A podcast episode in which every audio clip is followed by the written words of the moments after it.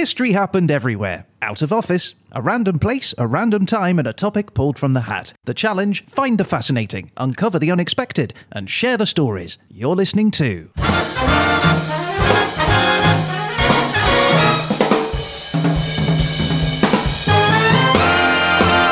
History happened everywhere.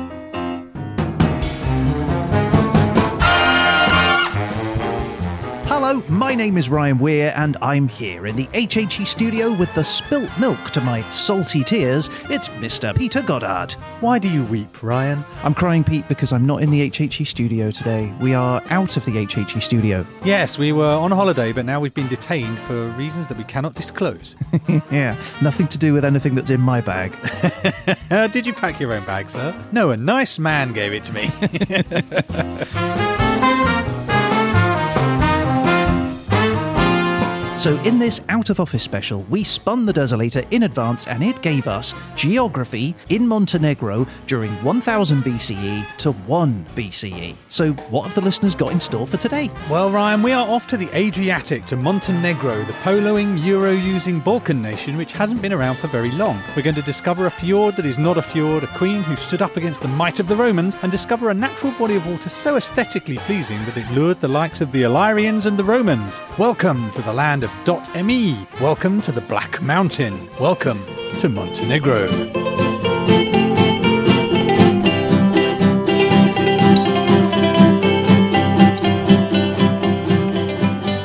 All right, Pete, well, look, I am excited. I want to know things about Montenegro. Tell me them. I have things. I have things for you. We are in Montenegro, or to give it its formal name, Montenegro. It is a republic, but unlike almost all the countries we had before, it's not the kingdom of the Republic of. Apparently, they're just cool with the smart casual of Montenegro. I love that. It's like Madonna. Exactly. uh, You know who we are. We don't need to flourish it at all. This is a country on the Adriatic Sea. That is the sea that is to the right, to the east of the Italian boot, if you will. So, in fact, if you start out in Italy about the ankle of the boot and head east across the Adriatic, you will hit your country of Montenegro. More countries should be shaped like other things because it's way easy to know exactly where you're talking about when you say the ankle of Italy. Absolutely. The geography would be so much easier if it was done in the way of sort of uh, playing tokens from board games or something. Exactly. If everything looked like a dog or a giraffe or something, it'd be fine. Yeah. Anyway, so this country borders Albania, Serbia, Bosnia Herzegovina, and Kosovo.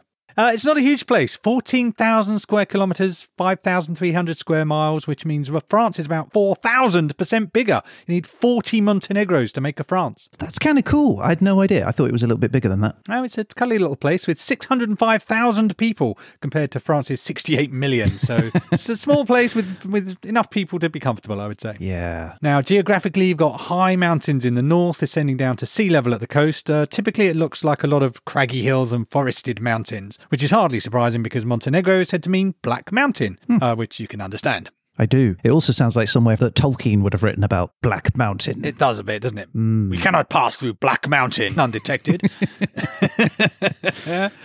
Now, the flag. The flag, Ryan, is rather cool. It's a red with a golden border, making it look a little bit like a National Geographic magazine on its side. oh, yeah. Yeah, good point. And in the middle of it, it's got the coat of arms of the country, which is a two headed eagle in gold with a shield in front of it. And on the shield, there's a lion on the shield and a little bit of blue and green colour as well there as well. And I think it looks super cool. I really like this one. I'm guessing there are no two headed eagles or lions in Montenegro, either now or ever. I doubt you will find many two headed eagles from history. I think it's a metaphorical, symbolic two headed eagle, but lions, I don't know. You say that, but they drew pictures of it, so. True that. Maybe there was one. You never know. You only need one. Now, interestingly, it is, depending on how you measure it, which is essentially whether you count Kosovo, it is either the second or third newest country in the world. Very cool. Little baby country. A little baby country. I'm, so I'm going to say second because uh, Kosovo has not yet been recognised by the United Nations. So let's call them the second newest country in the world. Yeah. Sorry, Kosovo. Like the area has been there. It's not like erupted out of the ocean and suddenly there's a country. Absolutely. Yes, it hasn't just appeared. It's obviously been around for a very long time. These Balkan countries have a massive amount of history, and history happened everywhere, as we know. Mm. The capital is Podgorica, and Montenegro is not a member of the European Union. It's not part of the Eurozone. So, uh, would you care to guess what currency they use? Uh, Uh, if I had to guess, I mean, I guess they're near Italy. No, they use the euro, don't they? It's the euro. Oh, it is the euro. it is the euro. They adopted unilaterally in 2002 the euro as their currency. So the European Commission are like, what? it's your currency too now, is it? Wait, you're allowed We- to do that without being part Well- of the European Union? Put it this way the European Union spokesperson said the conditions for the adoption of the euro are clear. That means, first and foremost, to be a member of the EU.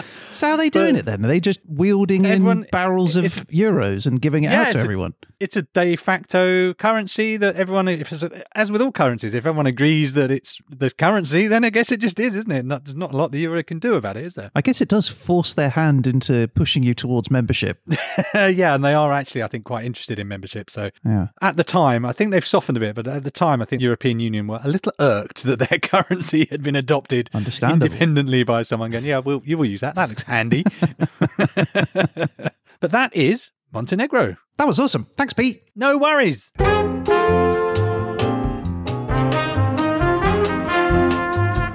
So, Ryan, we know where we are, but what about the when? What happened in Montenegro's history? The first evidence of early man dates back to the Paleolithic, uh, sometime Hooray. around 1.5 million years ago. Our hairy ancestors were fishing off the coast and hunting and gathering in the steep and rugged mountain ranges until eventually, sometime in the Bronze Age, a tribe called the Illyri appear, and they dominate the region for nearly a thousand years, fending off all sorts of attempts by the Greeks to set up colonies there. Now, around the second century BCE, the Illyri face stiff competition in the form of the Roman Republic, and these are the guys who are advancing across Europe, stomping on tribes and taking names. They were roaming around. They were roaming around. But it ain't all bad though, Pete, because the Romans are doing their thing of introducing roads, architecture, sanitation, and murder as entertainment.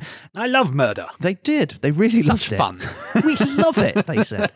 And they hang on in the area for several hundred years until eventually the Western Roman Empire falls and the remnants scarper. Now, this leaves a huge power vacuum, and the ones to fill it are the Slavic people of Central Europe. So, a large migration of Slavs enter into the area and they quickly establish several states and principalities which are still around today. In 1042, there is a revolt of the people led by Stefan Vojislav, which leads to the rise of the Voislavich dynasty, who proclaimed the area a kingdom called Duklja, which pretty much corresponds with the shape of modern day Montenegro. But the dynasty lasts just over a century before it comes to an abrupt and bloody end.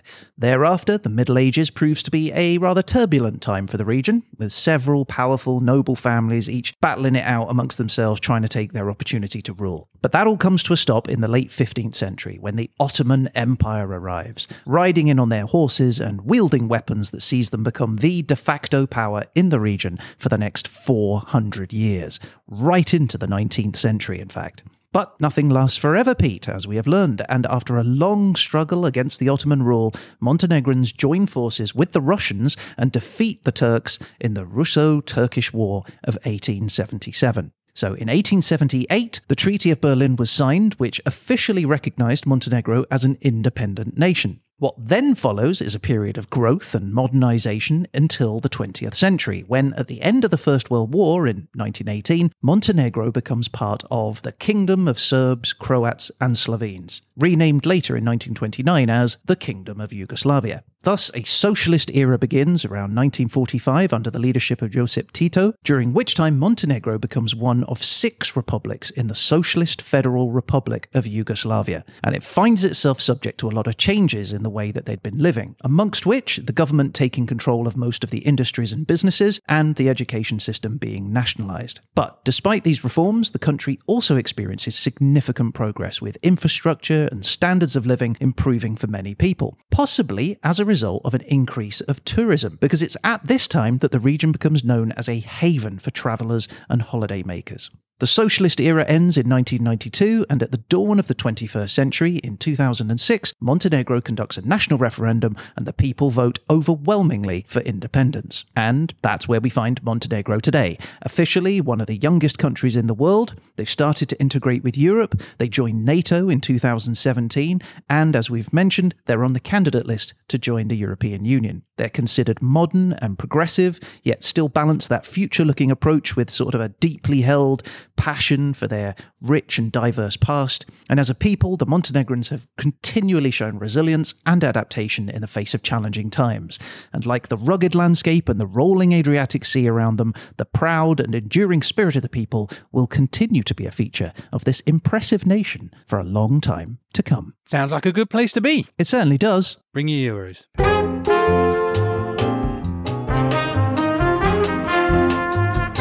So, Ryan, we've learnt about the country, the place, and the history, but now what about the specific topic and time we're going to be talking about? Yeah, that's right. The Dersolator kindly gave us geography in Montenegro during 1000 BCE to 1 BCE, so a thousand years there to look through. And uh, what we're going to do is we're going to split this up, aren't we, Pete? I'm going to take the first bit, you're going to take the second one. So we're going to have two stories to tell you, and I'm going to start with the first one. That means I'm the one at risk of you covering my material and having to do something quickly on the fly. yeah, get Googling, Pete. okay, so first thing I want you to do is I want you to imagine a river that flows into an ocean. I can do that. Okay. It's wet. Now- It's windy. now, as the river gets closer to the sea, it slows down and it spreads out. Now, this creates a wide, shallow area with a lot of mud and sand for plants and animals to live in. This is a type of estuary known as a ria. And in Montenegro, the most famous ria is the Bay of Kotor, also known as the Boka. Located in the bottom left corner of Montenegro, the Boka is roughly 28 kilometers, 17 miles long, 10 kilometers, that's about 6.2 miles wide, and so deep that ships of up to 60 meters, 200 feet long, can easily travel through it. Home to several small towns, the Bay of Kotor has crystal blue waters and is surrounded by the Dinaric Alps, one of the oldest mountain ranges in Europe, which rises up to 1,000 meters around 3,300 feet high. It's home to a number of different species of animals and plants, including dolphins, seals, and sea turtles, some which are unique to the area, like bioluminescent jellyfish, the Balkan trout, and the Kotor wall lizard, a six inch brown lizard that can be found on the walls? on the walls. That's exactly where you'll find the wall lizard. I thought it was a trick, but it wasn't. It wasn't.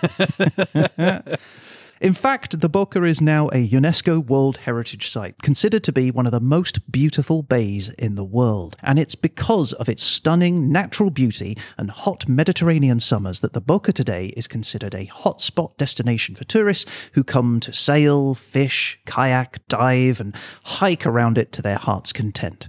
The bay's even a popular filming location, having been featured in films like the James Bond classic Casino Royale and the film The Phantom of the Opera. But it's not just today that the Boka attracts visitors. In fact, the place is riddled with a number of different historical sites. It was once used as a hideout by pirates. It was even the site of a major battle during World War I. There's even evidence of early man having settled in the region during the Neolithic. But it's during our time period, between 1000 to 1 BCE, that we see the most significant development in the area. Now, you may recall from the history section that we talked about the Illyrians. They were the tribe who dominated the region during this time. Well, because they were a seafaring people, they were the first ones who saw the opportunities that the geography of the Boka had for their survival. They established settlements in the bay, including the Rhizon, the Tivat, and Kotor itself, and based themselves there as a centre of their trade and commerce. They built walls, towers, and forts throughout the bay to protect themselves from attacks by their arch enemies,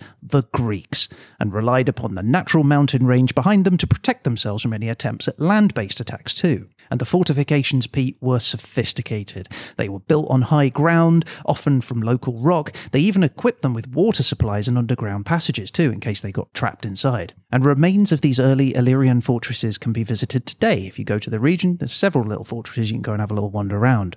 But as strong as their defensive measures were, the Illyrians ultimately succumbed to a Roman invasion in the 3rd century BCE, and the Bay of Kotor became part of the Roman Empire.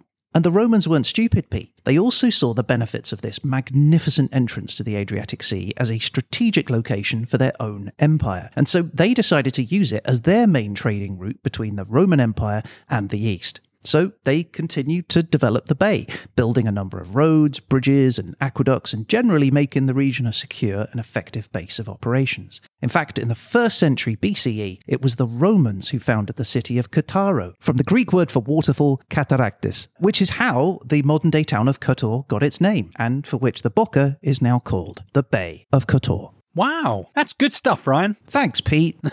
no, that was great stuff, Ryan. And uh, I have to say, I'm both delighted that I learned so much more about the Bay of Kotor, but also relieved because I am also going to talk about the Bay of Kotor after this break, but not in the same way. Ooh.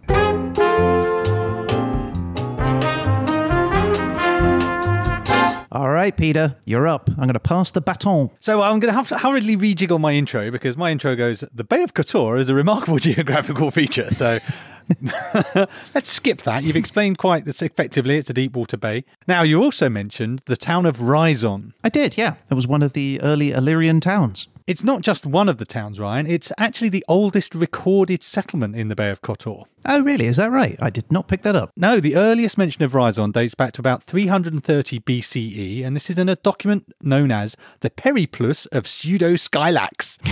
How awesome is that? I don't understand any of those words, but I love all of it. The Periplus is a circumnavigation, so it's a guide to traveling around the Mediterranean. And Skylax was a geographer, and it was assigned, attributed to Skylax, but they don't think it was Skylax, hence Pseudo Skylax. Pseudo Skylax. Yeah, the Periplus of Pseudo Skylax. I love that. Now, the Periplus tells us that the town of Rhizon was home to a people called the Enchili, also known as the Eel people. The Eel people. The Eel people, and they were a tribe of Illyrians, who you mentioned, the mm-hmm. Illyrians, so kind of had control of that area. Uh, at some point, I'm not exactly sure when, that tribe was taken over by a different Illyrian tribe called, and I'm going to have some pronunciation problems here because I couldn't find a consistent way of pronouncing it on the internet. It's spelt A R D I a E I. and I think it's R D A E. So the Ardiaei were a tribe of Illyrians who eventually take over the area of Rhizon. Sounds like a chant. Ardiaei. Now, the Ardiaei developed the, their territory under one particularly effective leader who was a man named Agron, uh, and his tribe expanded their reach and soon had established kind of a, an Ardiaei empire. Uh, the Greek historian Polybius wrote of him in 150 BCE as Agron, king of the Illyrians, possessed the most powerful force by both land and sea of any of the kings who reigned in Illyria before him. Wow, he was a strong so dude. He built a good old empire, and uh, and the geography relevance here is that, as you rightly point out, the geography kind of dictated the nature of the empire. It's a coastal empire, more focused on going up and down the coast than going through the mountains, which are much more difficult to, terrain to pass. Now, eventually, Agron died in 231 BCE, and his wife, who was a woman named Teuta, took on the role of regent. So they had a son, but he was a small child, and so she became the regent, and she made the town of Rhizon her capital. So it actually became the capital of Illyria. Wow, that's amazing. So Teuta took a slightly different approach to ruling because, as well as informally invading places, as her husband had done, she basically sends the navy off and tells all her, the ships of her uh, nation, "Go on, go and be pirates. Just pirate around the place and see how it works out for you." So they go off and start raiding across the Adriatic Sea. Problem was, a lot of those merchant vessels lived and were based just across the Adriatic, which, as you have also mentioned, is Italy, or as it was known in those days, Rome. Wow, yeah, you don't want to mess with those guys. Yeah, so the Illyrian raiding got so bad, the merchants kept complaining to the Senate, which is the ancient equivalent of writing to your MP, outraged. Uh, and eventually they felt they really had to do something. And as you again pointed out, they decided to attack. But before they did that, the Romans sent representatives across the Adriatic to Scodra, which is in, in, what is now Albania, to have a word with the Queen. And they arrived and they said, Do you mind not doing so much pirating? Yeah. It's kind of annoying. Stop nicking our stuff. Exactly. And Teuta replied, quote, It was contrary to the custom of the Illyrian kings to hinder their subjects from winning booty from the sea. Hmm. AKA, stuff you, we like pirating, we're going to keep doing it. Yeah, also booty. Yeah. Now, the ambassadors apparently lost their temper a bit with the Queen on this, and they were sufficiently rude in their replies to her that, quote, she took this frankness ill and was so enraged at the speech that, defying the law of nations, when the ambassadors were leaving in their ship, she sent emissaries to assassinate the one who had been so bold of speech. Wow. Now, that might not have been a good idea, though, because now in 229 BCE, Rome declares war. Mm-hmm. So they raise an army consisting of about 20,000 troops, 200 cavalry units, an entire fleet of 200 ships floats across the Adriatic to do battle. Wow. On the whole, Rome tends to score highly in their attacking of people. Yeah, and that's, uh, I mean, spoilers, but yeah. okay. in fact, in First Contact, they didn't even have to do battle. The Teuta's lieutenant, who was a guy called Demetrius, just went, uh, I'm going to be on your side, actually. this sounds great. yeah. I feel him. So he's. I'm on his Yeah, I do too. Yeah. I, it's bad, but yeah, I get it. so then the Romans start working their way down the coast with Teuta retreating until she has to take refuge back in her capital of Rhizon. And again, you've pointed out this is where geography plays a part again. So the geography of this area makes brilliant for defense. It's highly fortified. You've got the mountains at your back. Mm-hmm. You've got one direction of attack by sea, and that involves passing through a very narrow strait, which you didn't mention, called Verige. Verige is like this little bottleneck in the bay, and it's- it's believed that the name Verige derives from the word for chains, named after, at some point in history, not necessarily this point, chains that were strung across the strait to prevent ships coming in. Oh, that's kind of cool. So it would just smash the masts and stuff. Yeah, I guess they just, oh, I don't know. I'm not sure if it goes under the water or above the water, but yeah, the ship can't Oh, get past because okay. you've looped a chain. It makes more Across. sense to do it under the water. I don't think I would have been very know. good at tactics back in the day. tighten it. Put some it. flags on it so you could see it properly. so yeah, so this is a well defensible position. So she's and it's her capital, so she's basically hiding out really there, hoping that the winter will come and the Romans will go home. But as again you pointed out, the Romans do not go home; they just keep on coming. Uh, and eventually, Teuta realizes the gig is up, basically. So the following spring, in 228 BCE, she gives up and she basically agrees a treaty with the Romans, and that means she's going to pay tribute to Rome. She has to cut down on the piracy, as was originally requested. Down on Um, the piracy. and she has to give up a large chunk of her territory. Now, unfortunately, after this treaty, we don't really know what happened. Tu- Teuta was either abdicated or she was forced to abdicate, Hmm. and then she just disappears from history, really. We're not sure. Abdicated out of a high came to. window. Yeah, possibly. I'm not sure. We don't know what happened to her, but I'm going to guess not great. Mm. But Rhizon itself doesn't disappear. As a town, it's still there today. And in a dig that started in 2010, some Polish archaeologists working in the town, they unearthed a ceramic vessel with 4,600 bronze coins in from this period, hmm. found just below a burned layer.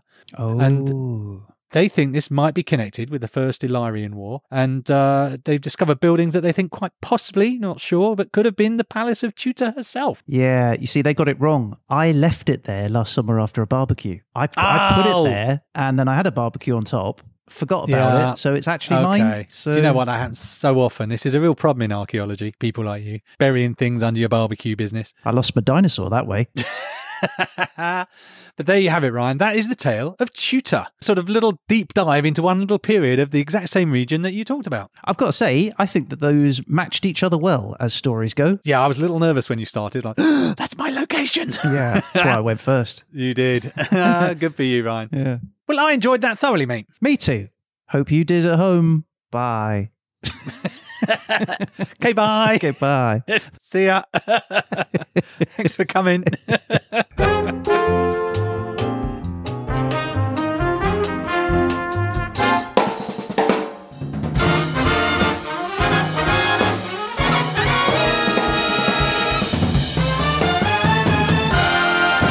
Okay, Peter. Well, that was amazing. I'm so pleased that our stories matched in, in quite the way that they did. It was nice to see an overview and then to get a bit of a deep dive and a human story too, to boot. Tabuti. to booty, indeed.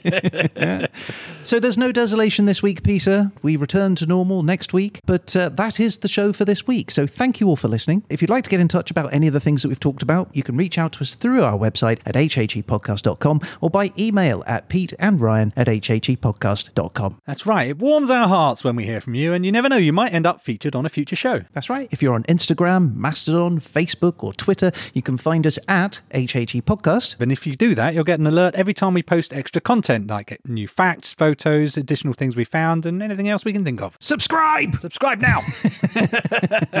and we are going to be back again soon with. The verdict. But until then, a huge thank you to you, Peter. Thank you to you, Ryan. And that's it. I guess all that's left to say is. You've been listening to.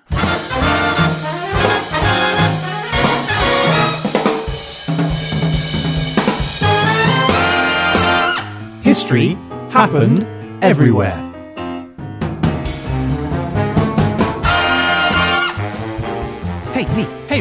Here's your cocktail you ordered. Oh, brilliant. Little coconut, little umbrella. It's got everything. I love it, Ryan. I asked for that especially for you. Happy holidays. Oh, it's a shame we've got to go home soon, isn't it? Well, yeah, I was thinking about that, Pete. Why don't we stay for another two weeks? We could go and see the sights, we could sit on the beach, we could even do that dive trip you wanted to take. Well, it's very tempting, Ryan, but we've got to get back. We can't do three out of offices in a row. Why not? Ryan, Yes, Pete? Is just because you can't find anything on communism in Antarctica during the Triassic. What? No. Is it though? Yeah. It's too bad, Ryan. We've got to go back and face the music. No. Another drink? Yes, please.